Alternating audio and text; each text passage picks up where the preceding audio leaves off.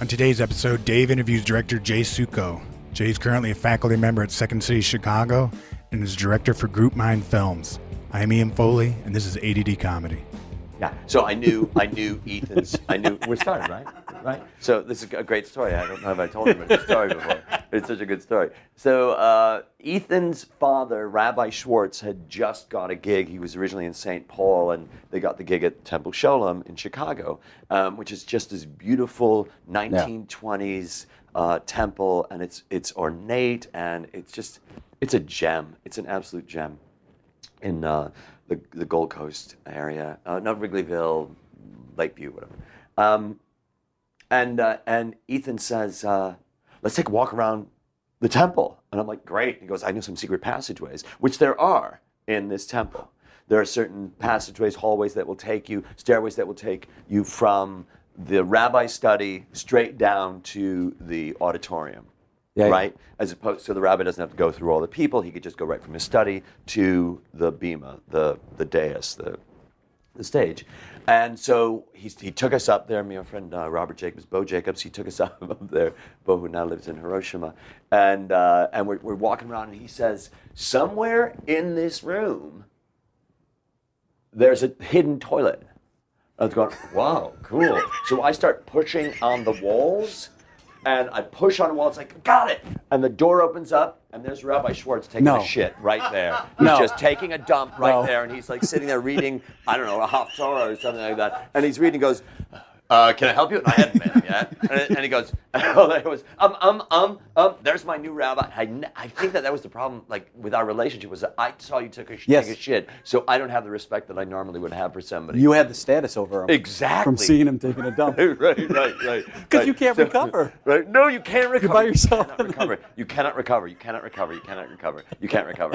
Um, and that was a really good. That was really good. That was really good. My when I grew up, I was Presbyterian because mm-hmm. they baptized us. My mother was very important that we had a church that baptized us mm-hmm. without being members.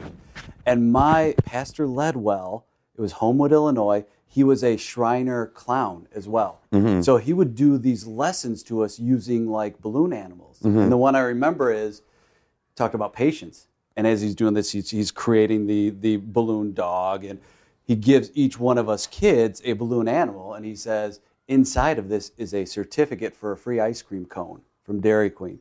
But you cannot pop the, cone, the uh, balloon. You can't pop it. You have to wait for it to deflate. And that taught about patience. And you know, after school each day, I went home and looked on my dresser to see how much that thing deflated until finally it did. And it was the biggest day. And that's what I remember about it wasn't the religious teachings, it was how he was as a person Right. and the storytelling. And I fell Right. in love with that storytelling. And I would sit and just listen to this, my pastor, tell these stories. And that's the one thing I remember. I must have been nine years old, and I still remember that. That's really great. Yeah. And and what what an awesome lesson. What an awesome lesson about just being present to that moment that you're in, and Yeah. to, and also to watch something, the balloon. Yeah. Part of that was watch the balloon change. Yeah. You know, watch the balloon become something else, and It never it, stays the same. it never stays the It's same. always affected. and it's never just a balloon. Right, right. It's part of for it was part of that dresser, that room. It was all part of that. Right. And within it was something else. Was something else, but you had to wait for it. Right. You had to wait for that moment. Right. And once you get that, and I think I really wonder if the certificate. I, I, I wonder what was the most exciting thing because it certainly wasn't the ice cream. No. Because the ice cream is long gone out of your head. All that you, don't remember what flavor it was. You might not remember. You probably remember what it could have been because that was the kind of ice cream that you're eating at that time. Or you could just say the the greatest payoff here was waiting. It it was waiting, also not believing I could wait. Like there's no way, there's no way, there's no way I'm gonna pop that balloon. like he said, I'm, I'm just gonna pop it, and I would think, you know what, I'm gonna accidentally slam it in the in the drawer. Like I was thinking of ways, like how could I realistically? So I spent a lot of How can I cheat it? How can I cheat it? Yeah. And when I didn't, it was this feeling of I'm getting goosebumps. Like even Right. right now, it's like when else? I'm trying to think of other examples in my life where I didn't cheat Right. because my whole life is like, what's the shortcut? How mm. can I get what I need to get to without having to do all Isn't that the interesting? legwork. And it oh. never it never works out the way that it thought it was working. And you out. get it, and it's like, oh, I don't want this. But it's the same thing with an improv scene, where you oh. say, okay, I'm going to play, I'm going to play the end of an improv scene. I'm going to play the end of the improv scene at the beginning of the improv scene Uh-huh, because I really want to get to the end of the improv scene. Because that's where the payoff. It's like, no, there's no payoff. There's no payoff. There's no payoff. It's the journey. Right, exactly. And the idea that you, and, you know, and I always talk the way that I, I put it, it's like uh, just because you start a scene in a doctor's office doesn't mean at the end of the scene you can't sacrifice a goat. You know, you to know. But we don't do that in a doctor's office. Exactly. Exactly. Right. Exactly. Right. And yesterday I want to solve a problem. I want to have a linear thought because Right. this is how it always works, and I want to play that out because I'm safe with that. Right. That's very safe for me. I can control it. Yes. It's the idea of if you could have a if you could have a time machine, would you have a time machine? Because that's what you're talking about. Right. that would be the worst thing ever. A time machine would be the worst thing ever. Don't you think you would cause more Oh, absolutely. That's what I'm saying. The worst thing ever for everyone. Because you're fucking with my time when you fuck with your time. If you're fucking with your time, you're fucking with my time. Yes, And a major thing for me is this is the one, the one, because I think a lot of people go, I'm going to use a time machine and I'm going to go back and discover not. that treasure. No, you know, not. this is the way that I'm going to use a time machine. I'm going to tell you right now. I might have said this before. Um, where I go to teach is they have uh, n- n- street cleaning on Tuesdays. So you can't park on one side of the street on Tuesdays. But on Thursdays, you can park on both sides of the streets. But I teach class on Tuesday. So I would take the car, put it in a time machine, park on Thursday, take the time machine back, teach on Tuesday while my car is parked on Thursday, right? And then when class is over, I would go back to Thursday, pick up my car, come back to Tuesday, and finish my day. That's the way that I would use a time machine. You, you wouldn't go back in time and kill Hitler or. No, No, no, be- because okay, if you go back in time and kill Hitler, you know what you do? But the main, the main thing that you do, Hogan's Heroes will never be on, Oh. I see. I think. right? Uh, Am I wrong? That's the biggest. That's the worst thing. Right? I think there's going to be somebody worse. Hmm. I think you kill Hitler, and there's somebody worse. That's the way I, I look at it. Oh, It's I see, I see, I There's going to be somebody even more of a monster that you unleash by doing that. or a funnier show than Hogan's Heroes. Think about that. Think about the pitch of. All right, I got this idea. Hitler was never born. What's it? uh huh. Go. Okay. Right? Okay, I this is what. It, okay, we have a time machine, Uh-huh. and it's going to sound ridiculous, but we go back in time and we don't let Hitler's parents meet each other. Okay. Okay, good. Right? So they don't ever meet. They don't ever meet. Okay, so so Mr. Hitler and Mrs. Hitler. Mrs. Hitler is not Mrs. Hitler. She's Mrs. whatever Schicklgruber or whatever she's going to be. She's, she's not. Let's call her Frankincense. Just Right. for. Let's I'm call her Frankenstein. Frankenstein. All right. Right. Mr. Hitler and Ms. Frankenstein, never no, meet. No, they never meet. So it's like again, but you're probably right. There would be somebody that would be but I worse than that. You can't say it. No, I you can't know. say that. Uh, but it's it's when people say when people stop an improv scene when somebody when I stop an improv scene and a student says, "Okay, um, oh, can we pick it up where, where we left off?" I usually say, "No, You you. Imp- it's impossible. It's impossible. You can't." You can't. It's gone. No. That moment's Right. And that's the hardest thing is what's happening right now. The present. I had a student who said, "Oh, after the level of classes, he said, "Oh, it's about just being present." I was like, "Yes," because that's the hardest thing. It's like we don't know what's happening right now. We're worried about the past or the future instead of what's going on right now. Mm-hmm. Like even right now, I'm wondering, are you thinking a little bit about Boyd?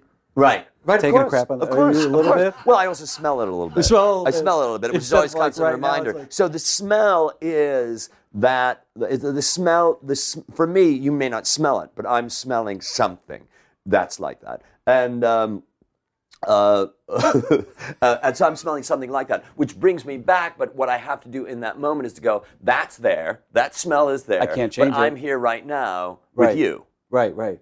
And what's the greatest thing is that, that I just brought myself back in time by deciding I'm going to be with you right now Without a time machine. without a time machine. want- But but what is but really what is a time machine?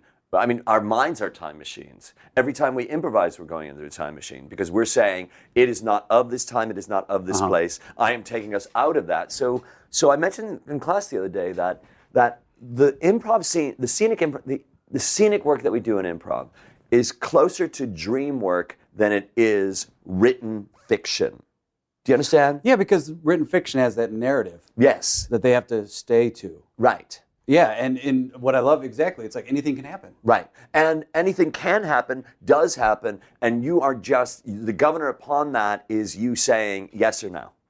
And what's most people? What do most people say? They say no. No, right away. I talk. Or they to, find a reason not to. They find a reason not to. I my wife, who's brilliant, is the best one of the best improvisers I know. Will not go on stage because she's scared to death. Mm-hmm. Uh, she did a short form show, and it was panel of experts, and the guy, what's a B-list celebrity? Joan Cusack. So she would start with all her answers with, "I'm Joan Cusack." Get huge laughs. She didn't know why people were laughing at her, and she's very simple and and, and, and simple and wonderful Mm-hmm. in playing that moment. So what she says is she doesn't like to give answers for fear of looking wrong, Of course. looking like she's not doesn't have that information. Right. And I think a lot of people are that way. They either want to say no, and it's all goes to for me, it's fear. It's fear of like I, I don't know what's going to happen. Right. And to be a great improviser, you have to embrace that unknown. Right. And to say that to people and be like, all right, you don't know what's going to happen. You have no script. You have no safety net. Once you realize, oh, you're my safety net. Right. The answer is right there. I'm looking at you. That's my answer right there. Right. But a lot of people, and it's in it for it's good. re- You know, that's gotten them to the point where they are now. A lot of those defensive defenses have gotten them there, There where? where they are in life, whether it's Right. their uh, employment or their status. Right. Like, you know, lawyers. You try and have lawyers improvise. They're always talking about what's wrong and saying no. You know, Right. and so for them, it's Right. really hard to get past it because that's what they do for a Their living. their their living is arguments. is arguments. That's their living. And their living is improv- Oh arguments. Right. Oh right. Right. But they're also when they're having a conversation with their wives, are they argumenting? When they have a conversation with the butcher, are they butcher? Does anybody even go to butcher anymore? When they have a conversation with their be- children, That's what I would do with a time machine. I'd go back to where there are, but I'd go back to the 50s, Uh-huh. where you have the mo- the milkman and the butcher, Uh-huh. and you went to see your butcher. Uh huh. Hey, it's hey, look, it's it's you know to be cliche, it's Sam. Right. Hey, Sam, you have a little conversation. Give me you know uh, a pound of uh, rib roast. Right. You know, give me a, a couple of hamburgers and go back. Or the milkman, you see Right. them every every day. But if I want to bring in bring Tim Meadows with me to the butcher, the butcher's not going to let Tim Meadows into that butcher shop because he's a black guy. But he might let him in the back door, Right. Which would be good for Tim. which would be good. For, and you know what? We don't. We can't speak for Tim. No, I can't. I, I can't. can't speak I, I for can't. Tim. I can't. But but I, I right all that all that is true. But all that other stuff, and again, it, improvisatorily, if I may, um, uh, if we are to do that scene, in I want to I want to I want to back up. I want to back up. I want to back up to what we were talking about earlier. The the the, the thing about fear, Uh-huh. uh, because what the way that I look at it is. People don't realize that they're dealing with the unknown every moment Right. of their lives. They don't. They don't realize. They go. I'm going to wake up in the morning and I'm going to go to work. You know what's in between you and going to work? Everything. Everything. Everything is between there, and there's every moment that you have there. You don't know what's going to happen. You think you know what's going to happen, but because you think it, it doesn't mean that that's going to happen. You may say, "I made it to work." Great, but there were certain things along the way that you did not expect. And some you don't even recognize. clearly and and it's about those things that you don't recognize. Yes. you say uh, you know what? There's some things that you, did you see that person who was standing there with the with the no i didn't see that No. person. Like he was there. Like really? Yeah he was there. And and we as improvisers or rather we as artists have to get to we get to look at stuff and see it. Well, you, I come here. I, I walk down your street. I'm looking at everything. Right. I'm Right. looking. Wow, there's the school there. Right. There's there's a Prius there. Everything I'm interested. that's my car in. i have a Prius. Is it? Yeah. Uh-huh. Uh, we were going to get a Prius. We went with a CRV because we're having a baby. We're Right. having a baby in a couple weeks. So thank you. But we looked in the Prius too. Uh-huh. But when I go home, I don't do that same. No. I try to. But the I thing is, it's available as well. It's available, and Right. and in Chicago, it's like look at the. You talk about your temple, the architecture Right. is amazing. Right. And sometimes I am able to stop and look, or Lakeshore Drive, driving on Lakeshore Drive at night. You look at the, and it's like it's Right. a brilliant, it's a brilliant view. But Right. sometimes there's other things that get in but the way. all those other things are just things that you're bringing into it right. But I like a- that. I like holding on to my stuff. Oh, I like holding on sure. to my Yeah, right. Why not hold on to it? Because, and I'm not saying don't. Hold on to it. You want to hold on to it? Hold on to It's it. That's your choice. It's It sure is, and that's fine. The other uh, uh, about a year ago, so I've been here four years or so. I realized on my block, at this block, not one building from that side, from that corner to a block down, was built after 19, say 40, No. Which is really cool. Wow. Yeah. You know, in that way, I mean, to live in LA and to have that, and to look at the architecture of every single building is different. And and and there's a there's a street, in, there's a across the street from the Art Institute. There's a block that no building there on that block Yep. has been built after I'd say 1930, Mm-hmm. and it is very it's it's rare that that I think it's where the um, uh, yeah, it's it's it, it's it, it's where the Santa Fe building used to be. You know what I'm talking about? It was right across the street. They had a sign that said Santa Fe. They Uh-huh, Yeah. just took it down. Beautiful building. Um, anyway, it's when I find myself here in LA, driving and being bummed out about something, God knows what. I don't see the mountains.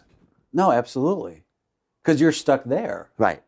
And it's so hard to get out of there. Right. When all you have to do is look up. Right. And you go, you know what? I can't change it. No. Like I, you, I have a bad audition, or I, I go to class and I'm freaking out. You know, I still get anxious before a term starts, and I'm like, why am I getting anxious? Right. Because you of each- decided it. Right. But I can step out of that. You do. like, and I do, and I go, you know what? Let's. I had a therapist. I think therapists are great. Me too. I had this one guy. His name is Ron Crouch, Uh huh. and he said to me, "If you're depressed, Jay, be the best depressed you can be." Right. And I was like, "What does that Right. mean?" And then I realized it's like he goes, "Yeah, if you're gonna stay in bed, stay in bed. Right. Because if you're happy, be happy." He goes. You can't hold on to it.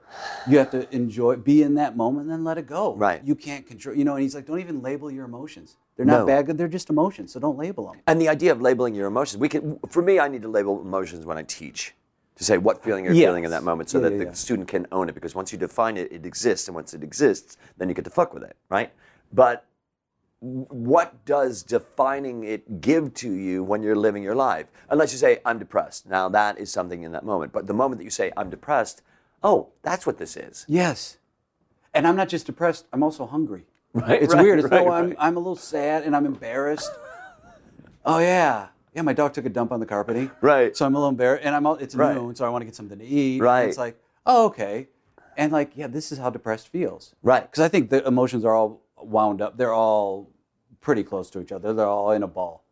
very often if, if you're de- I- for me i feel like when when i'm going through when i was going through depression or intense anxiety which i haven't had for a really long time what does happen is they all get meshed up into a Yeah. ball and what therapy does for me and it's the same thing of what when I, when I teach is what therapy does for me is it says okay let's just sit down take a moment right now to talk about everything that's going on in your life what are the areas that you need help with and I, they go I, uh, i'll say a b c d and e i'll say it's a jumble and they go pull it apart and i'll go a B, C, D, E. And you go, Mm-hmm. okay. He'll say, let's deal with B. Because B will help us deal with A, C, D, Yeah, and E. that'll lead to this and this. Exactly. But right now, if I want to go and look at everything, because the scene isn't about everything. The scene is about the emotional content that you have in that moment, dealing with that. I'm dealing with this emotional content, you're dealing with that emotional content, and we're going at each other. But you're expecting me to access that when in life I try to suppress it. That's Absolutely. what I find a lot but I don't teach about life. I don't teach about life. I think Nobody's you do. gonna- I think you do. Well, when I say when I say life, I don't teach how. Yeah, I do, but it's not like when when a student comes in and says, "But in real life, I'm going." You know what? This class is not about Right, real right. life. Right. This is not because you don't need me to teach you how to real life. Yeah, yeah, yeah. What I can do is I can teach you to be present, but it's what your therapist, what Dr. Crouch or uh, Mr. Crouch was saying, the idea that you, oh, if you if you want to do it, know that you're doing it and hold on to your shit until you don't feel that way anymore. But the major thing is recognize when you don't feel that way anymore and then let it the fuck go and embrace that next thing that's there. It's not going to serve you No. if you hold on to it. right. I had a friend who said we'd see each other. It would be great. We'd see each other. It wouldn't be that often, but let's say every couple weeks we'd run into each other and be like, "How you doing?" I'm like, "Oh, I'm doing good." He's like, "Great, great." And then I'd see him. He goes, "How you doing?" I go, oh, "I'm not doing so good." He goes, "Oh, it'll change." How you doing? Good. It'll change. It was always that. It's always like, "Yep, it's going to change." And once I I came to the realization I can't control it and and don't have to control it. Right. Be like, oh, I just have to ride this out because I spent Right. a lot of time going. I want to hold on to this good feeling, and I, right. got to get rid of this bad. feeling. Right. And they're all the same I thing. And it's all the same thing. What Right. can I? What's around me that I could use? I could use. So I was all about using stuff. Right. Instead of being like, okay, I'm just sitting in this. Right. I'm okay sitting in this. I'm sitting in this. I'm sitting in it and I'm fine. And you know what? Wow, I never have to sit in this degree of feeling ever again, Right. good or bad, Or you may. or I may. Right. But I don't. I don't know. But I I love to try and control stuff, not just me, Right. other people. Certainly. And then letting that go is like, oh, it's a big. Well, that, that, I, God, I, I guess I could say this every single time. The only source of suffering is non acceptance. Whatever it is that you're suffering from right now, you're just, it's something you're not accepting. And I look back at these things, I'm thinking, I got to deal with, I, I, I, I, there will come a point where I will deal with this thing that I'm suffering from, and I just haven't accepted the fact that I've got to make that change. Everything negative in my life that I've changed have my claw marks on it. Yes. is what a friend told me. Right, like, right, exactly. right. I want it. I'm not going to let go of anything that, go. everything I let go of has claw marks in it. Yeah. Yeah. Yeah, it's it's like, like- I got to hold on to that. da, da, da, da." It's like, really? If you say so, if you say so. The universe is telling me I'm bringing you away from this. Right. Let well, I'm bringing go. you. I'm bringing you towards something else. Towards else. something else, towards Because if you something say else. I'm bringing you away from this, because it's it's the way that uh, uh, way that I teach is I don't teach what not to do.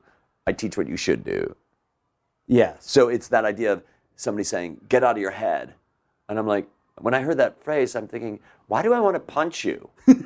why do I want to punch you right now? I want to punch you. Why do I want to punch you? Because what what you're telling me is what I need to get rid of. I know what the fuck I need to get rid of. Help me. How do I do it? Well, where do I go? Yeah. Don't yeah. tell me you've got to get out of your head. Tell me where I should go, where you think I could can go. Because the answer to that is it's not just get out of your head. It's because that's only half. Again, that's Yeah. only half of a note. The other half is get into your heart.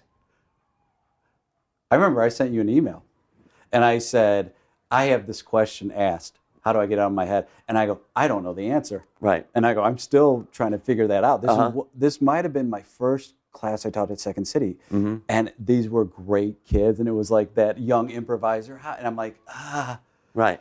ah, yeah, sure, try. And then I came to you and you gave that advice get into your heart. Right. Out of your head into your heart. Right. And then it's like, right. all right, now start experiencing what that heart is. Exactly. And start recognizing it, and yes, and start experiencing it. And it's about engagement. What are you engaging in? Because whenever you decide to be to engage in something that is depression, and it's, again, what Mr. Crouch is saying, you want to engage in depression, know that you're engaging in depression, and don't try to make it anything else. Yeah. Be okay. Be okay with and accept that. Yeah. You know, and accept that. I so you you do uh, you do short form a lot. Yes. I do both. I do more long form now, but I, I grew up with comedy sports. It was my first paying gig, and we got four dollars. That's great. A show. That's great. And I, I was like, this is the best thing ever. I get to go play short form. Right. And I get, and I now I do more long form just because of what's available. is short is there is it just because what's available or is there something else there is there an evolution that that was there an, uh, an artistic evolution that you went Uh, through see, I and i don't mean to say and i'm not saying one's better than the other Yeah. Um, it's strange. I could do, I warm up a lot of times with short form type games, which Mm-hmm. I've been doing for 20 years, and I could still do it. I could do zip, zap, zap. I could do blind Mm-hmm. line sentences. I could do those forever. I think it is for me a bit of an evolution to, and also being mature enough as a performer to go, yeah, I don't know what's going to happen. I don't need to have somebody say, all right, here's what we're going to do. Right. Two people are going to, when they hear their word said, they're going to leave the stage. Great, I know what to do there. Right, do, all right, right. great. And now I get to screw. Okay, good. Right. Right. Isn't that right? We've got more bananas.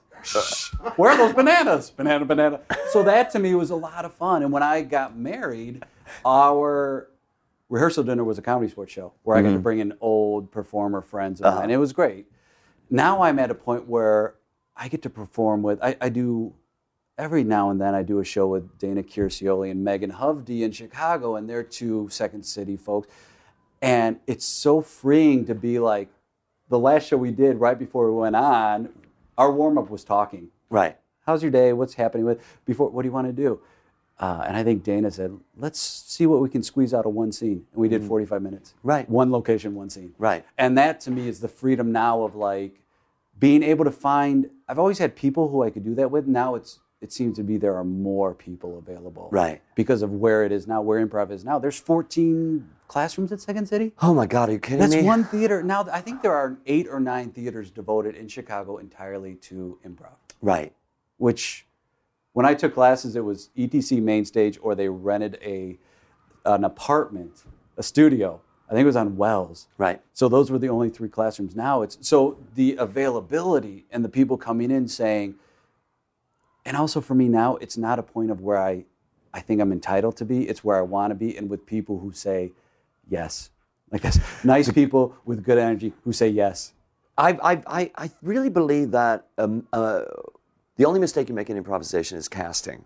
Because that's all you really have. Yeah. You just have that. And so when you look at somebody, you go, I like the way that person thinks. I like the way they solve problems. I like the, way they troubleshoot. And I like the way that they treat other people. All right. And that's all that there is. It's not, are they funny? Because Right. if you go to the end, yes, are, are they also funny? Okay. But that's, that doesn't matter. Can I play with them? As I look at Carrie Clifford, who I work with, Yes, um, yes. Carrie and I, we, we, I, I looked at her. She was a student of mine. I went, her, that woman, that woman right there. I want to play with that woman, that artist right there. Um, there are certain people that I will look at and I'll go, and I've talked about it with Susan Messing. I said, I will not play with certain people anymore because they're douchebags, and I'm not going to fucking play with them anymore. And I don't care who you are or what you've done. But or they're what- on stage X, Y, Z, and they've done show Exactly B, right, and- yeah, right, right, and they started this theater company that that all that is just popping out douchebags after douchebags after douchebags and spreading the douchebag philosophy around the fucking world. Hey, is this level one? I want to be a douchebag. Right, Yep, exactly. Come on right, in. right. Come on in. I'm a right. douchebag at right. home. I'm sorry, Everyone you're too me- nice. We Right. got. I can't. I can't. I can't uh, upgrade you onto douchebag 202. it's like it's craziness. But but like, getting away from that, the idea of who do you want to play with, and and casting that has been put Yeah. together, and casting of uh, of Harold teams or casting of main stage casts or ETC casts or uh, touring company casts, like all that stuff, or and putting together your your your um, roster of teachers. Like who are those people? It's huge because it's what is your philosophy? You have to have that in mind as you're teaching as well. Right. And I've taught at places where it's like, well, we don't know. And then you're like, all right, so we have seven different ideologies. Hopefully they end up at the same place. Right. But a lot of times you have a te- what what I, what gets me as a teacher is when somebody as a teacher says, "Here's what you should have done," which is like you don't know what you should have. done. You weren't up there. And anybody who says that doesn't know what they're talking about. Right.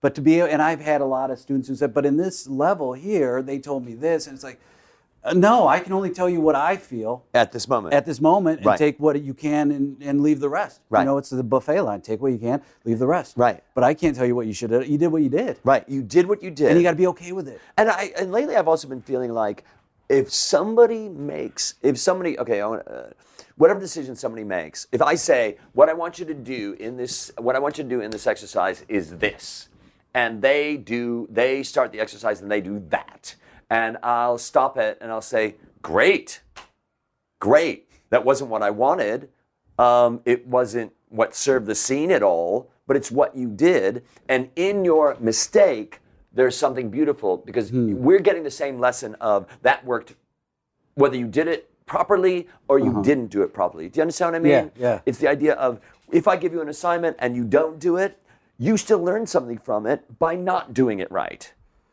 And you hit on the brilliant mistakes. Exactly. That works. That didn't work because this works. Yes. I don't know. That makes sense. No, no, it's and you're getting into that, and this is what I love now about improvisation and talking to people who, and it's weird. People, I know a lot of people who are improvisers, and I know a lot of people who do improv, and I mm-hmm. think sometimes they don't mix. I think there are a lot of people who do improv, and what I love now is talking about this, the detail, the minutia of like, Right. why does that work? Right. Why is that? What What have you done to help? Because I've got somebody who I can't seem to break through, Right. And I say something, and they break down, Right. Or they shut down. They break down. What does breakdown mean? They cry. Uh, they cry, or they break down what we've built up, and Uh-huh. they challenge, Great. and they challenge, and they go to douchebag central, Right. And then it's like, all right, For me, I feel like you want to you want to argue with me. Fine, argue with me. That's okay.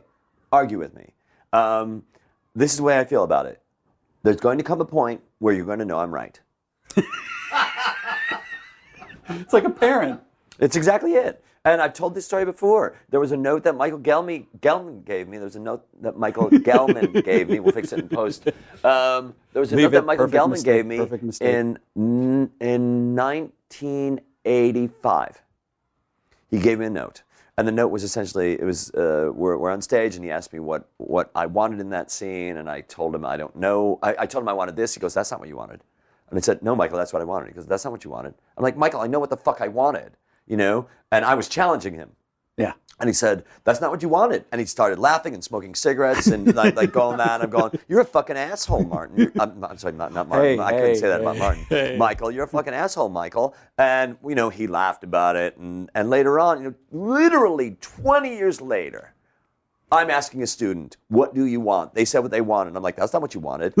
and and then I went, "Oh fuck, he's right. It took him that long because I know what I do, and I know I know what I do." And when I called up Michael to say, "Michael, that you know, thank you so much for that," he's like, "I have no idea what you're talking about."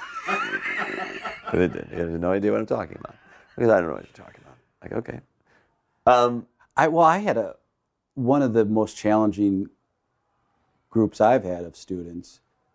I it was the trying everything, and they just didn't like each other, uh huh. and they were sarcastic, and Mm-hmm. and in fact, somebody in the class said, you know, I don't feel supported, Mm-hmm. and this went on for, and I never give up on a class. I'm always like, there's something I can teach them. There's something that they can teach me. There's something I can Right. get from them. And our, we parted ways after this was a level B. Level C, they had Michael Gellman, a level C class, and I saw them right before their demonstration. They said, "Oh my God, you're right, you're right, you're right, you're right, you're right, you're right, you're right, you're right." And I think it was because he kept hammering that as well into them, and knocking out the the my buddy calls it sitcom improv, Right. Of like punchline, punchline, punchline, punchline. It's Right. like there's so much of a bigger reward of just being in the moment. And I, I tell my students, it's theater. Right. Be memorable. It's theater. still theater. It's theater. It's It's, theater. not. It's if you could write. I feel like if you could write it down on a page, and it's funny, it's not improv. No. It's a thing where it's like you had to be there. You had. I can't explain it. But it's also it's that yes, it's that it's that and uh, uh, yes, you had to be there. And the idea of we're all experiencing this flowing river. yes. It's flowing through us, and it's not it's not uh, the sitcom. I was uh, listening to uh, Katie Sagal. Katie Sagal, Kathy. She might be Katie. married married with children. Maybe she's I think- Katie to Kate. I think she's Kate. Yeah. All right. So she's uh, on Married with Children, but she's also on Sons of Anarchy. Uh-huh. So her work on Sons of Anarchy, they played a clip, and you're like, "What the fuck?" You know, I mean, that's a fucking amazing clip. And then they played a clip of her being on Married with Children, and it was just set up, punchline, set up, punchline, set up, punchline, and it sounded so robotic and methodical and mathematical and scientific the way that it flowed because it didn't flow. but it's every seven seconds. Exactly. We're getting a laugh. right. which then they can for me i feel like it's a measurable it's a metric Right, which exactly. you can go well every seven seconds the focus group we have this laugh Right. go, okay i'm going to bank my money on that Right. Right. And science and history and math don't belong in improvisation. They just don't belong in improv. But you can give me the the i want a plus B C. so you tell that, me But isn't that sort of like what, what short form is? And I'm not, again, I'm just saying short form is this is what this game is, particularly if you don't get it right, someone puts a bag over your head. Is that no what no if you don't if you what that is is if you curse Right. they put it over your head Right. i think short form initially it is those training wheels Right. i Right. think you can now blow up short form and within it you can do long form and i Mm-hmm. think the best scenes are when you're doing great scenes and it's like oh and you get to play this game Can you teach? This is what I've been trying to do. Not trying. I've, uh, this is what I've been doing lately: is teaching short form, but teaching it from your actors doing this sort of thing, Well, as what is- opposed to I'm going to be funny. It's like bring it all down, and let's see what's at the root of what's at the root of um, entrances and exits. Like what is at the root of that of that game, if you will. Like the idea of I say something, you leave. I have to justify leaving. I have to Right. justify coming in. It's the emotional content that will send it over. Because if it's just ma- mathematical, where I say two, you say two, and then someone leaves and says four, it's math. But right now, what is the humanity in that? In that playing that game, am I making sense? Well, yeah, and I, what I think it is is you touched on emotion. I don't think a lot of short form has emotion to It it. does have emotion, but they're not adding. It's that. not- it's not taught, is it? Uh, it depends on who. Again, it's who teaches it. Some it's taught like here's the short. Here's what Right, you do. Right. So every third Dr. No answer, you do a no Right. answer. So you, Right. you cut that. But that's teaching the shortcuts again Mm-hmm. versus what is what is short form? It's it's games. Right. What are scenes? You can say they're games. Right. Long form scenes are games. It's a matter of okay. So now instead of when you say a word, and this will happen in long form, you say this word, I'm going to leave the stage. Right. Which becomes, I think there are short form games in long form scenes. It's a trigger that I feel like it's an emotional trigger in that moment. Like you said that, I'm going to go. Right. But it's an emotional trigger. It's not a math trigger. And I think Or- that goes back to tying the emotion into the short form. Clearly. I think if you could tie emotion in, and I love playing like there's a game blind line or sentences where you don't know what the sentence is, you pull it out of your pocket and you Right. read it and you Right. justify. I teach it, build up to an emotional um, apex, so when you read it, it's emotionally filled. Don't And- don't take don't pull the the, the parachute when you, don't pull the parachute right away. You know the idea of oh let's go back to this. Someone puts a gift certificate in a balloon. yes, Take it out when it and let the tension build. right exactly. And then when the balloon's done, the tension's done. And that is what we need to teach people is the feeling of tension. Because I say at the core of every scene is not um, conflict. It's tension. Rather, it's pressure, tension, and dynamic. So I look at it in that way so that I can say, we don't have to get into a fight. What we're doing at this moment is I'm playing angry, you're playing joyous, and we've got that pressure that And we're going ratcheting against that up. Exactly, and we're ratcheting it up and ratcheting it up. And I, if I'm playing angry and you're playing joyous, I cannot play joyous because that's your thing. I need to be mindful of my anger in that moment, and I need to be mindful of your joy at that moment because your joy at that moment is based upon how much I push you, mm-hmm. And my anger is based upon how much you push me. Yes. And in life, I want to calm your anger down. Clearly, clearly. But, But- that's why we also have to teach people the difference between character and actor. Because the character is Yes. wanting to make everything okay. That's the ego. The actor, which is the heat behind it, the puppet master, if we if you will, is gonna go, you know what we're gonna do? Fucking trouble. That's what we're gonna do right now. I don't wanna- I don't wanna do trouble. Right, We're exactly, to. right, right. going- So it's at the great that I'm going to keep trying to get you to do trouble because at that, I always say, if you want to be part of the problem, I mean, if you want to be part of the solution, be part of the problem. That's how improv works. Keep, do not Yeah. solve the problem. Do not solve the problem. The moment that you've solved the problem, get another problem right away. Yeah, yeah.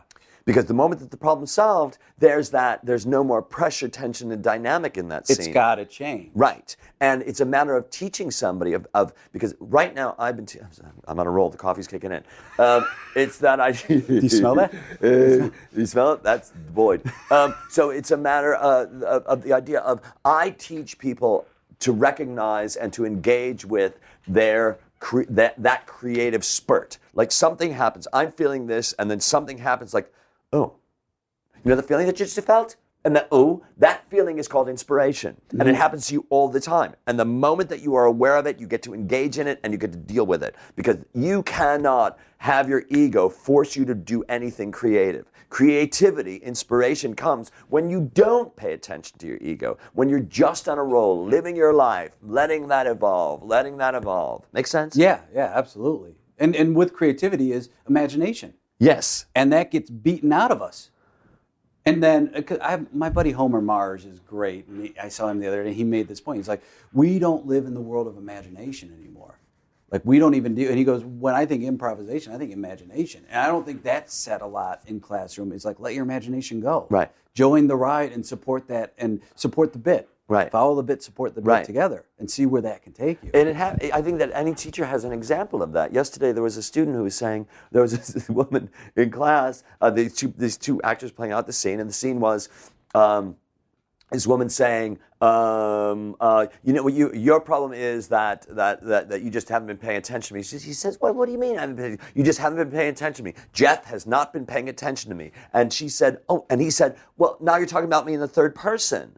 And I said, yes, go with that. Mm-hmm. Yes, Jeff has not been paying attention to you, and I am leaving Jeff. Well, I'm right here, and I was, and and so I said, they got in this weird Gordian knot, and I stopped the scene, and I said, why don't you say, I don't want to be with Jeff either, right?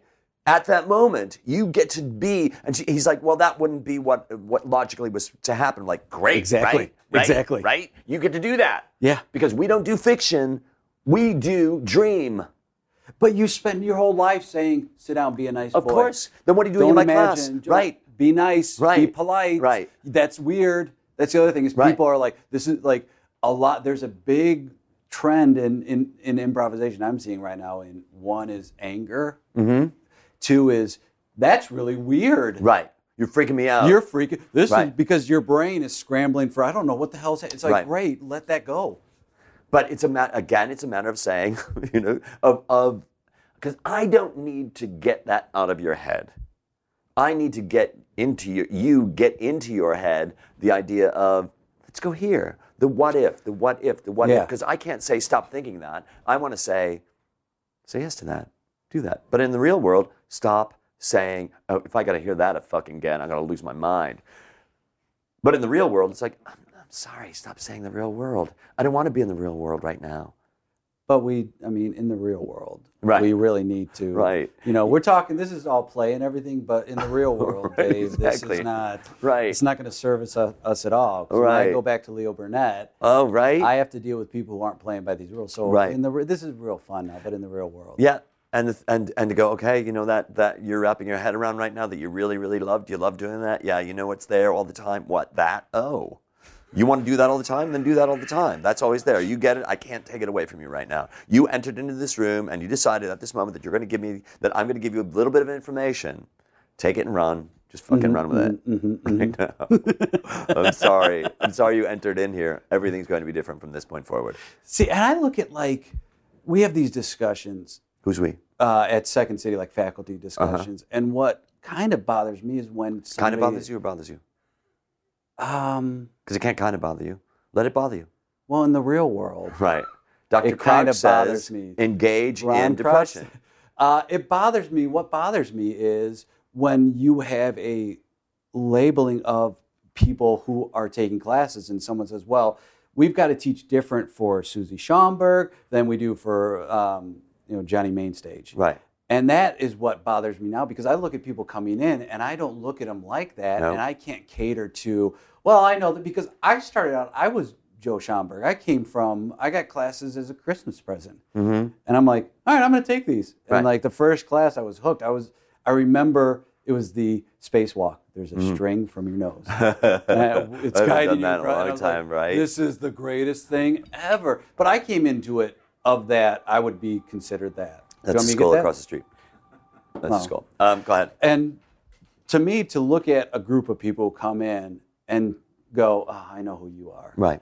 I know what you do. Right. I know, okay, I'm going to teach this way to you. I think cuts at the core of what, for me, what I'm trying to do. It for me. I am. I, I don't know. I don't. I can't do that because I'm. I'm going to teach everybody the same. Right. I'm going to teach everybody the same, and what I'm teaching everybody is me. You are getting me. I am walking into your class. I am teaching Second City, but really, I'm Dave Razowsky, and I'm teaching me. I'm. I'm teaching my philosophy. And how long did it take you to get to that point? I was really lucky. I was really, really lucky because because what I've what I've done when I was in Geese Theater Company, I performed in prisons for a year doing improvisation, the, the non-comedic theatrical improvisation, educational rehabilitation, blah, blah blah blah. And so I was teaching that, and I was given the gift of whoever it is that you are in that moment, be that. And then when I went to Second City, when I took classes at um, at Second City, and I had Martin de Maat, and Michael Gellman, Mm. and Jeff Michalski, I had all these great teachers. I would look at them on main stage and go, what they're doing on stage, they're teaching me in class. Yes. And they're using what works there in my class. And then when I went to Second City Northwest and Cheryl Sloan, God bless her, Oh. I said, I want to teach, I want to teach out here. Let's start a, let's start a, a school. And she said, Great, what do you want to teach? And I'm like, Great, this is what I want to teach. And she said, Great. And then I there was never a point where I wasn't teaching who it is that I am. Hmm. And because if you say to me, okay, I want you to go and teach at UCB, I'm going to think, I, I, first off, I have to own that philosophy, yeah. which means that's not going to be me for a little bit of time. You understand? Yeah. That's Yeah, that's, yeah, that's yeah. going to be me trying to fucking Into that. into that, Yeah, which is fine. Yeah. But it took me. What I realized was and this is what I do now with my drop-in class, where my drop-in class is I did a show with Carrie, we did this scene, this scene worked because of that. I want to teach that. Yeah, yeah. That's great. And so at that moment, my life, my art becomes my life, my art being what I'm teaching, and my life becomes my art. And there is no, there is no not connecting with that. I, I'm like, my whole life is yes and. Right. And I'm trying to, I, I need your help. If you could call my wife, I am desperately trying to let, to have her let us name our son's middle name yes and. And I'm trying all different variations Yeah. I'm not going to help you with that. Come on, come on. No, I'm not going to help you with that. I'm thinking Yasand, yeah. Yasandre. I'm trying, I really, I mean, if you could just maybe drop her a Uh-huh. line. Yeah, I think it might not be. In, I think, like, how do you say yes and in Italian? Right. How do you say yes and in Italian? Yes, comma, comma, and. What does that translate? C A. C A. And I'm I'm saying that because I I believe it's I do believe it. it. Like for me, I'm at the point now where it is it's meshed. Right. My art and life. It's like that's Right. I have to live that philosophy. And I think improv, the basis of improvisation of yes and is a life philosophy for me that has gotten me to this point where I am happiest when I just said, okay, that's how I'm going to live it. And- I'm going to live it as best I can like that. so many us and and and to, to show that to people and to say okay you realize in that moment that you're holding on to it you're holding on to that argument or you're holding on to this that you don't need as opposed to embracing that moment and saying that's what i want because when when you said um, what was it that i just uh, the adjustment i just gave you kind of frustrating or whatever it was Oh, uh, sort of frustrating. sort of frustrating however it was that you said it for you to say sort of frustrating in your mind that doesn't balance out if you say frustrating that's balanced do you understand what because I, I mean? don't want to commit to frustrating Exactly. because of you know Exactly. But you know what? You're frustrated at Right, that right, moment. right. And you accept that moment for what that moment is. That moment is frustrating. That moment isn't kind of frustrating or sort of frustrating or a little frustrating. Because if it were a little frustrating, it would be mostly not frustrating. And it's not mostly frustrating, it's frustrating. I'll say it in another way. If I say I kind of like you, it means I mostly don't like you. if I say it's kind of frustrating, that means it's mostly not frustrating, and that's not true. And that's what happens in scenes. And when scenes go like they don't really go anywhere, it's because you say a kind of this or a Exactly. sort of that. Oh yeah, yeah, yeah. But we got to hear it in our regular life. We got to hear it in our in our lives. That's all we I hear. will, I will tell somebody. You know. I, every time I hear somebody say, "Well, I kind of felt like that," it's it's it takes all of me to just go. Don't go. Kinda. What do you mean, kinda? Anybody. Anybody that I talk to. Yeah. Because if you're saying kinda, you're not committing to your life at that moment, the emotional content that you have at that moment, or did have at that moment, if you're retelling that story. Well, but in real life, we kind of have these feelings Right, exactly.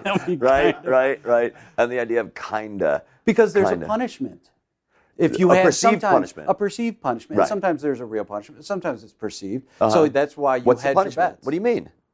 Uh, so, like it might be a confrontation, and you don't like confrontation. But if I Right. say to you, "I don't like what you're doing," Right. or "I don't like you," Uh-huh. there might be a confrontation. So well, that, how are you saying it? If you don't like what I'm doing, can you also say, you, you know, it's, can you say it in another way so it's not confrontational? Right. But it's still, you're still getting your point across because all the scenes have becoming about argument because people don't see the nuance of it all. They don't see the nuance. because I want to get to the end. Exactly. And there's also, yes, and your middle name, your child's middle name. Thank you. Um, most teachers teaching improvisation are giving students are not are not aware of the tools that they're giving them. Okay, and I'll, let me just say this: if if I'm a new improviser, I'm going to bring my toolbox, and I guarantee you, I'm just going to have hammers in there, and so I'm going to always be looking for nails. Do you understand? So I Mm-hmm. Yeah. can use that as opposed to I don't know what that tool. I'm gonna I'm gonna and it's the way that we buy tools anyway, where it's like you know what I'm going to, right now. I need a needle nose pliers, so I'm going to go to the store and get a needle nose plier. I'm going to get as many tools as I can in order to work this out. But Yeah. we're not teaching that, and I've said this before.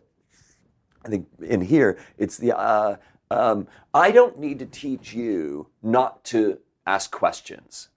What I need to do is teach the person that is in the scene with you to not answer that question, to emotionally get something out of it. Because if I say to you, What are you doing here? The worst improv question. right? That's not not loaded. You can't tell me that there's nothing in there. Uh-huh, What uh-huh. are you doing here? What are you doing here? What are you doing here? I'm not going to teach you to not ask questions. I'm going to teach the other guy in the scene to go, what did he mean by that? Yes. Well, he was accusatory. Great. Because what do you do in life? Ask questions. Exactly. And we uh, and it's also that. So in our schools right now, we're not teaching the emotional content of that. What are you doing here? Who are you? Like those things we ask those questions. But when I say who are you, if I ask you who you are, I don't want you to answer the question. Right, right. I want you to respond. It's not a math to- test. No, a I math want test. you to exactly. And that's why math and science and history doesn't work. Don't work in what we're doing. But you look at, and this is the thing I struggle with too. You look at who are the instructors in different theaters, Right. And sometimes it's uh, this person is a great performer, which Right. doesn't mean they're a great teacher, Right. Which also made me say, you know what, not my theater, Right. Uh, right. But I go to a place now. I'm at a place where they appreciate. I'm really lucky now. I'm at a place where I What get a phone call. I'm at Second City, Uh-huh. and I teach there. And I, I talk about ego. I'm like, I can't teach there. Mm-hmm. Right. I can't. Right. I, am not. uh, and I saw somebody else do it. I'm like, wait a minute. And I looked at my resume, and I'm like, Right. And I looked at people who recommended me. I was like, Right. I'm gonna. I'm, I'm just gonna send it in. And then I was teaching there. Right. And so, It's- right. and, and for me, I'm now at a place where, again, I wanted to be at another place. Now I'm at a place where I want to be. Mm-hmm. But you need people, or people need, have to want to teach, Right. and people have to be given that opportunity. And I think at Second City, it's more so than any other theater because you have people who aren't necessarily um, dynamic performers, Right. but are amazing teachers Right. and teaching those because you're asking you're asking somebody you don't know anything about emotion but now teach about emotion Right. you don't know your own emotion what you know is standing up there and being funny and witty and for me i tell my students i'm like funny's so subjective be memorable be Right. memorable like i can't Make it matter. Make it it matter. matter. And if it doesn't matter to you, it's not going to matter to me. But how Because I'm not going to be able to make it matter to you. and you need and that's a thing of like well you know how you do that is you come back and you teach dave Razowsky, you teach a, a teacher workshop intensive in chicago Right. you teach one here and you have because i know people want to do it and i know people can do it Right. but the fact of like you we're reinforcing that so when you go from I do it. I teach level B and C, and I'm teaching about how do you feel? What are they saying? Right, exactly. What are they saying? And like, you know what? You'll pick up the games. Right. I teach the games. Right. You'll pick it up. Right. And sometimes these demonstrations are. I mean, I, I've never had a bad demonstration. They go into these and they have a wonderful time. Right. But for me, it's more about uh, you don't need like you're smart enough to know how to pick up a game. You listen to me. I'll explain it in front of the audience. Then you play it. right. Like my level, my first show was my favorite show. My level C was at Northwest. Uh huh. Second City Northwest. Second City Northwest. Um, and I still talk to people who were in that. I talked to Ed Dassey the other day, and he was in my first Oh my God. class. Ed Remember Ed and Bob Dassey. Dassey? Yeah. And Big Ed Brown. I don't know where Ed Brown is. But Yeah, remember right. Big Merchant Marine showed up the first day of class. Oh my God. Drove. He got off the boat and drove to Chicago to take classes. Amazing people. I remember he blew my mind. We were playing Party Quirks, the game Party yeah, Quirks, uh-huh. and he got picking your nose. And of course, the first thought is digging in there, Right. bear in the cave kind of thing. Right. He comes in with an Elle magazine. He goes, "Which one do I want? Right. Do I want this one Oh, or do so I want awesome. that one?" Right. And we played at that level of the connection and emotion. And now, I think there's a swing of teachers coming back who are of that mindset. But it's if you don't have those tools, you don't know how to do that. I think, yeah. You're, you're just passing along what you've learned, which is, you know what? Try saying it like this. Use your improv voice. And I'm like, there's the improv voice. Right. Like there, there's got to be more to you than that. I think that that I, for me, what I always saw was I always saw that my teachers were actors, right. and now Right. most teachers are improvisers. Right. So there's a missing depth. Link. There, there is, and and I, as I've always uh, often said about it, like the toothpaste is out of the tube. There's nothing you can do about it. You know, it's like I can't get angry about it. I need to accept that that's Yeah. what it is and teach what I teach. And there are people like you that own it, and there are other teachers that I've worked with that own it. And to be able to say, you're learning from me, and if we want to make this easier for people, we've got to connect to the actor part of it. Because what you were talking about earlier about saying there are people who improvise and there are improvisers. For me, I look at it like there are people who are improvisers and there are actors who improvise. And when we are actors who improvise, we give ourselves the permission to, not just permission, but the celebration of all that goes with acting, which is blocking and and, and tone and timbre and Connection. connection and listening and, and character arc and presentness. which makes it easier Right. even though it doesn't seem like it does it makes it easier rather than trying to come up with something to say you're already saying what's there Because your brain is a liar and an asshole, and the only thing you ever know or own is what you're feeling in that moment. And if we're creating through the sense of feeling as opposed to creating through logic and reason, uh, um, if we're creating through emotion, we can't stop emotion. The only way to stop emotion is to die. So if I'm feeling something right there and I'm present to that emotional feeling that I'm feeling at that moment, that's my my my spot of inspiration. That's the pool. That's the Mm-hmm. well. That's you know that's the dynamo. That's the, the Everything's boiler. there. Everything is there. i took a meisner i took several meisner classes last year and it was great because it's so similar but at the same time it uh, because i said i haven't taken an acting class in years and i said i want to get better as an actor and it, i took this meisner class and it helped me improvise so much better Right. because I was so cued into what was happening. Right. And I said, I'm just gonna. I need to keep. I need to keep taking classes. Right. That's the way I learn. Right. And when I fall back into all I do is improvise. Right. I don't see plays. I don't see dance. My wife and I had a subscription to Hubbard Dance, and I was like, oh boy.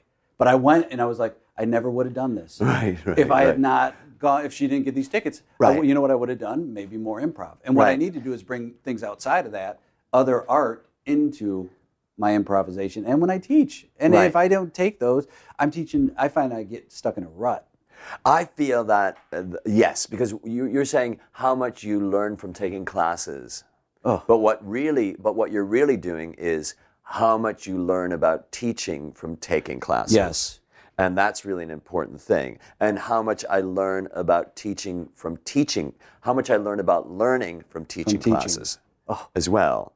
And, uh, yeah, and sitting there and seeing, oh, we do a faculty jam at Second City weekly. Now it's called Those Who Can't. right, I saw that. And wow, I've got students in the audience that I have to answer to. Right. And if I'm not doing what I talk about, and they go, Why why? didn't you do that?" Why? Right. And at the same time, we have faculty members who are on stage, and it's like, oh, they're breaking every rule. And Right. I, I say the lesson for me is, this is a open jam to any faculty member. Right. I can't control how they play. I can only control my response to I know.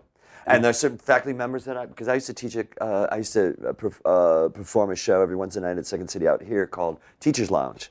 Uh-huh. And there are certain teachers that are like, I can't play with you anymore because I have no answers to my students about why you're doing what know. you're doing right now. I know, It's like, it's I, like- I can't. It's like, oh my God, really? You're doing that? I, okay. All right. Okay, good. I know what I'm going to teach next week is w- why that doesn't work. You have the option to do this. Right. Oh, you have the option to do everything. and some people That's might the greatest laugh thing. at it. Right. Some people right. might laugh, Right. but there's so much more oh on Oh my this God. side. Okay, let's end there. Oh my God, that was really good. let's end it doing that. Well, um, thank you. This oh is my awesome. God. This is so great. It This is, so great. I love listening to them, and it's wonderful. Yeah, they've been really great because I find myself saying the same things and saying, I'm saying it in a different way, but I'm saying the same thing. and then really, like we've done, how many have we done? How many have we done? How many have we done? At least, at least.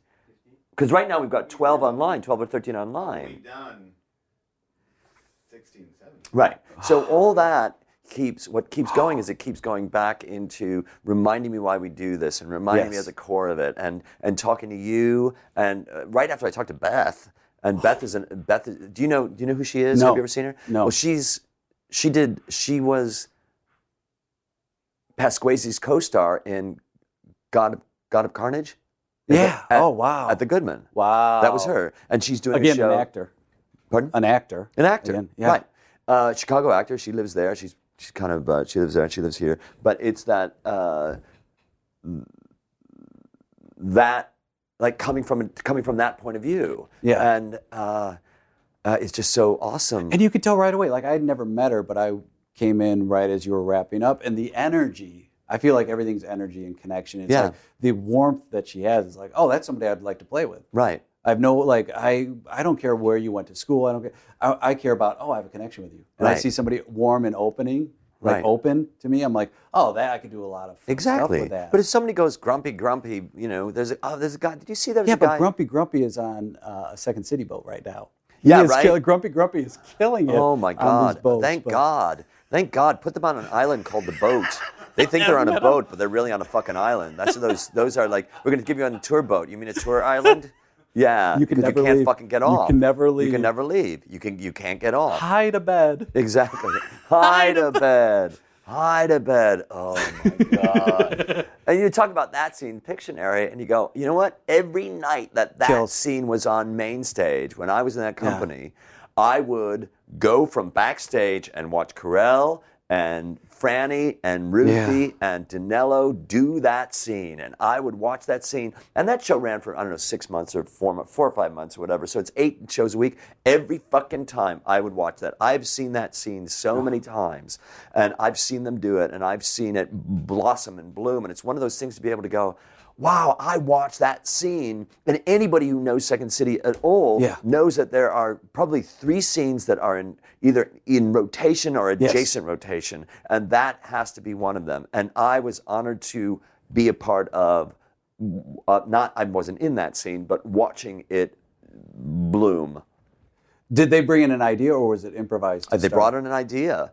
They brought in the idea of uh, of Pictionary. Of, you know, probably Franny brought it in. I would think that you know maybe Franny brought it in. I don't know the onus of it. I don't know the genesis of it, but I do know that I kept fucking watching that thing, and I would be backstage and just waiting for Carell to take the fucking.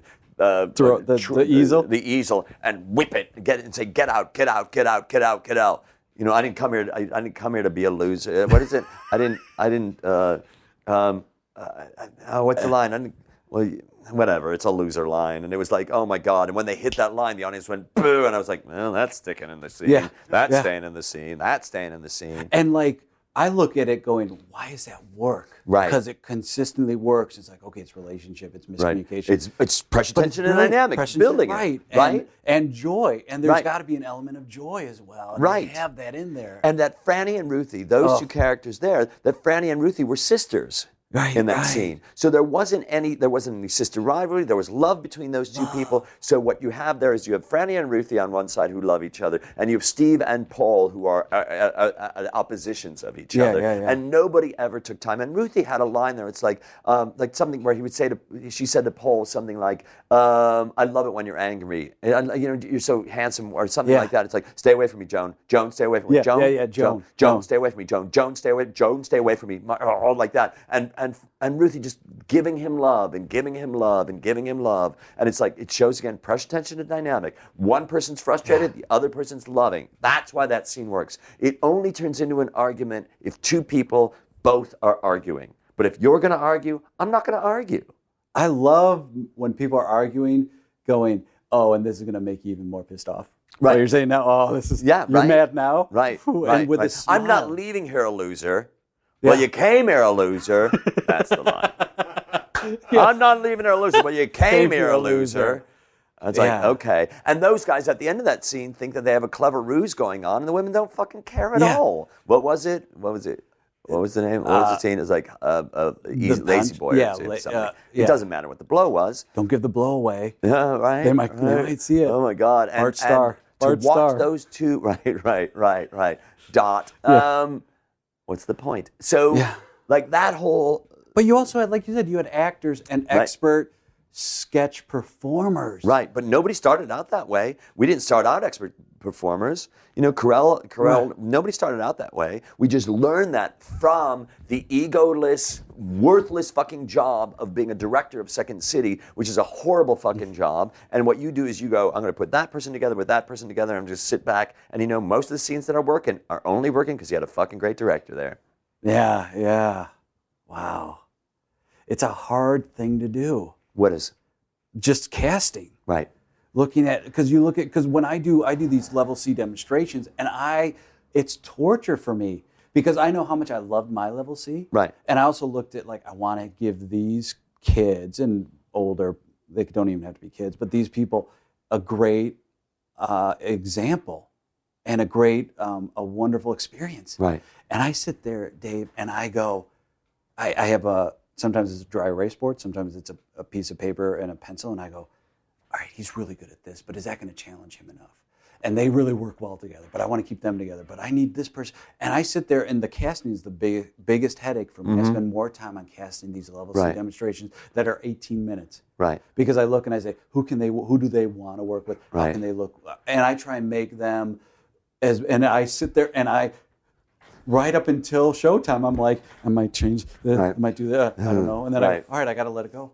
You gotta let it go, and that was a great lesson that Gellman gave me. Gellman gave me the, the idea of letting go because I'm. We did a show. We did a. We taught uh, together in the Catskills, and I'm Oh. backstage like like we're, we're. But it's not like nobody puts baby in the corner Catskills. It's a different kind of Catskills. But anyway, we're performing, and and and my group is up, and I'm chomping at my nails, and oh no, Michael's group is up, and he's just sitting there, and my group Michael's group up. Michael's just watching the group, and my group is up, and I'm back and forth and going, "Fuck, what the fuck?" and I go, Michael, how how can you just sit there and Yeah. watch your show fall apart? and he said, and, and he did this with his hands. He, he did an arc movement with his hand, with one with his right hand, and he arced and he said, "This is someone's character. This is someone's life of their their art, their acting." And he did this big long arc with his arm, and then with his other with his left hand, he had a little. He, he was showing me an inch in between my thumb and my forefinger. He goes, "I'm responsible for that." This this arc is their life. I'm responsible for that fucking little bit of business. And I thought, of course. of course. Because I'm not in charge of the whole scene. I'm in charge of that moment. And you can't do anything about it. The only thing you could do about it is pull the lights, Yeah. and even then, And witness it. and witness just go, it. you did that. How was that? You did that. And a lot of times when I'm freaking out and I'm going, "What's going?" People come back and go, "That was great. Right. Like, okay. I love this. Was the best thing ever." Right. And I'm like, "Okay." right. It doesn't matter. It doesn't matter. But also, if someone went back and said it was the worst thing ever, Doesn't it doesn't matter. matter. You go, "Okay." Yeah, if you say so, that's a great thing that I love saying. Is if they go, "Oh, that was horrible," I go, "If you say so, I'm having a bad day." If you say so, because at the end of the day, it's all that it doesn't matter to me. And if you say what? so, And you're right, which is all you want. 'cause I exactly. want to be right. You want to be right. You're right. Right, You're you're right. angry. Yes, you are. I'm angry. Yes, you are. and it's going to piss you off even more. Right. But I'm going to tell you right now. Exactly. But it's all right. It's like, ah, okay, I'm hungry. Okay. I'm not going to go. If you go say I'm hungry, I'm not going to say no. You're not. You shouldn't be. Right. You shouldn't. We shouldn't be. I'm going to go. Ah, I got this steak right here, but I can't give you any. Right. I'm going to eat this because Exactly. it's so good. Okay, let's be done with that. Yeah, yeah. Yay, great. Thank you for listening to the ADD Comedy Podcast. For Dave Razowsky, I'm Ian Foley. For more information on ADD Comedy, you can visit our website at www.theaddcomedytour.com. You can also follow us on Twitter at ADD Comedy Pod. If you're in the Los Angeles area and you're interested in taking a class with Dave, you can find that information at his website at www.davidrazowsky.com. Sound services for the ADD Comedy Podcast was brought to you by Post Apocalyptic.